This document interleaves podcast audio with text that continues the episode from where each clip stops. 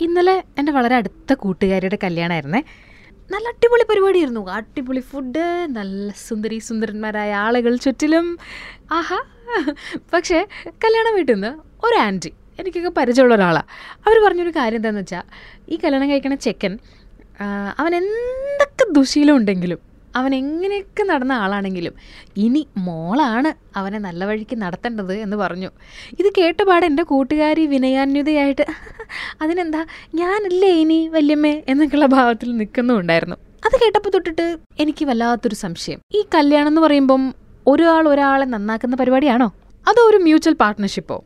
അങ്ങോട്ടും ഇങ്ങോട്ടും ഒരേ തരത്തിൽ സ്വാധീനിക്കാനോ ഒരേ തരത്തിൽ വളർച്ചയ്ക്ക് കാരണമാകാനോ പറ്റാത്ത ആളുകൾ എന്തിനാണ് ഒരുമിച്ച് ജീവിക്കുന്നത് അല്ലേ?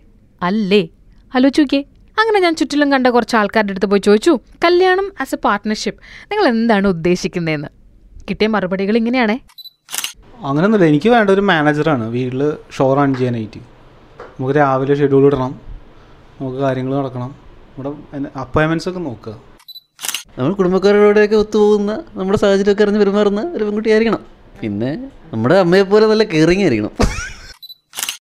അണ്ടർസ്റ്റാൻഡിങ് ആയിരിക്കണം ഫ്രണ്ട്ലി ആയിരിക്കണം. അപ്പോൾ നമുക്ക് എല്ലാം ഓപ്പൺ ആയിട്ട് സംസാരിക്കുകയാണെങ്കിൽ വലിയ ഇഷ്യൂസ് ഒന്നും ഉണ്ടാകാതെ മുന്നോട്ട് പോകാൻ പറ്റുമെന്നാണ് തോന്നുന്നത്. എനിക്ക് അങ്ങനെയൊന്നും ഇല്ല ഞാൻ എന്തും അഡ്ജസ്റ്റ് ചെയ്യും. ശരിക്കുമുള്ള കാര്യം ഞാൻ പറയാം. എനിക്ക് എന്റെതായ സ്പേസ് തരുന്ന ഒരു പാർട്ട്ണറെയാണ് എനിക്ക് ആവശ്യം നമ്മൾ പറഞ്ഞ അത്യാവശ്യം കേൾക്കുന്നതായിരിക്കണം നമ്മളെ വിശ്വാസം ഉണ്ടായിരിക്കണം. അത്രയൊക്കെ ഉള്ളൂ. ഹാ അത്ഭുതപ്പെടാനൊന്നുമില്ല. കാലങ്ങളായി കേട്ടും പറഞ്ഞും നമ്മുടെ മനസ്സിൽ ഉറച്ചു പോയ ചില വിചാര വികാരങ്ങളുണ്ടല്ലോ അതിനെയൊക്കെ നമ്മൾ കുറച്ച് കഷ്ടപ്പെട്ടിട്ടാണെങ്കിലും മാറ്റുന്നതല്ലേ നല്ലത്? അതോ ഇതൊക്കെ ഇത്ര കാലമായിട്ട് ഇവിടെ ഉണ്ടായിരുന്നല്ലോ എന്നിട്ട് ഇവിടെ ഒരു കുഴപ്പം ഉണ്ടായിട്ടില്ലല്ലോ എന്നൊക്കെ ചോദിക്കണതിന്റെ അടുത്ത്? അയിന്? എന്ന് തിരിച്ച് ചോദിക്കണ്ടേ നമുക്ക്? പക്ഷെ ഇങ്ങനെ ഒരു വിധത്തിൽ തള്ളി തള്ളി മുൻപോട്ട് നീങ്ങുന്ന പുരോഗമനം എന്ന ഉന്തുവണ്ടീനെ ഒറ്റയടിക്ക് എന്ന് പറഞ്ഞ് നിർത്താൻ പാകത്തിനുള്ള ചില സ്റ്റേറ്റ്മെന്റുകൾ സമൂഹത്തിൽ ഒരുപാട് പേരിൽ ഇൻഫ്ലുവൻസ് ഉണ്ടാക്കുന്ന ചില ആളുകളുടെ ഭാഗത്തുനിന്ന് വരുമല്ലേ? ഇപ്പം സുധാമൂർത്തി ഒരിക്കൽ പറഞ്ഞേ. അവരുടെ മകൾ അക്ഷതാമൂർത്തി. ഋഷി സുനകിനെ ബ്രിട്ടീഷ് പ്രധാനമന്ത്രിയാക്കിയില്ലേ? ഞാൻ എന്റെ ഭർത്താവിനെ വലിയൊരു ബിസിനസ്സുകാരനാക്കിയില്ലേ? അതുപോലെ പെണ്ണുങ്ങൾ വിചാരിച്ച ഭർത്തക്കന്മാരെ നന്നാക്കാനും നേർവഴിക്ക് നടത്താനും ഒക്കെ പറ്റും. അവരുടെ വിജയത്തിന് കാരണമാകാൻ പറ്റും എന്നല്ല. അതിനെ വളരെ വിശാലമായ അർത്ഥത്തിലും മനസ്സിലാക്കാൻ കേട്ടോ. എന്നാൽ തിരിച്ചൊന്ന് ചിന്തിച്ചു നോക്കിയേ.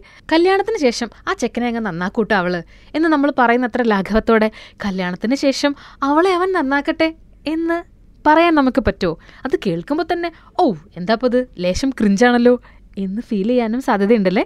അങ്ങനെ ഫീൽ ചെയ്യുന്നില്ലെങ്കിൽ ആഹാ അടിപൊളി നമ്മൾ കറക്റ്റ് ട്രാക്കിലാണ് എന്നാൽ അങ്ങനെയല്ല ആ ഇതിലിപ്പോൾ എന്താ അത്ര വലിയ പ്രശ്നം? എന്ന് തോന്നുന്നുണ്ടെങ്കിൽ നമ്മൾ വഴിമാറ്റി പിടിക്കേണ്ട സമയം അതിക്രമിച്ചിരിക്കുന്നു ഗൈസ് മിഷേൽ ഒബാമ പറഞ്ഞ പോലെ it's important to marry somebody who is equal and to be with somebody who wants you to win as much you want them to win എന്നാണ്. ശരിയാ? വ്യവസ്ഥാപിതമായ ചില ബന്ധങ്ങളും ബന്ധനങ്ങളും രീതികളും ഒന്നും അല്ല കേട്ടോ ഞാൻ ഉദ്ദേശിച്ചത്. ഒരു പാർട്ട്ണർഷിപ്പിൽ ഇക്വാലിറ്റി ഉണ്ടെങ്കിൽ ആ ബന്ധത്തിന്റെ അത്രയും മനോഹരമായൊരു കൂട്ടുകെട്ട് വേറെ ഉണ്ടാവില്ല. സത്യം ഞാൻ പറയണം അത് എക്സ്പീരിയൻസ് ചെയ്ത് നോക്കൂ. അല്ലെങ്കിൽ എക്സ്പീരിയൻസ് ചെയ്ത ആളുകളുടെ അടുത്ത് സംസാരിച്ച് ഇൻസ്പയർഡ് ആവൂ.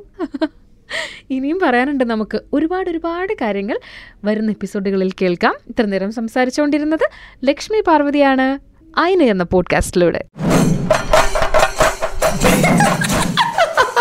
എന്തൊരു ചിരിയായത് ഒന്ന് കുറയ്ക്കണേ അയിന്? ഇനി കുറച്ച് ദൂരത്തേക്ക് ഒഴിവാക്കണം. പെൺകുട്ടിയാ. അയിന്? ഞങ്ങൾക്ക് ഇഷ്ടമുള്ളൊരു നടിയായിരുന്നല്ലോ നിങ്ങൾ കല്യാണമൊക്കെ ആയില്ലേ? ഇനി അഭിനയിക്കുവോ? അയിന്? സൂമ്പയ്ക്കൊക്കെ പോയി തടി കുറക്കണം കേട്ടോ. ചെക്കനെ കിട്ടണ്ടേ? അയിന്?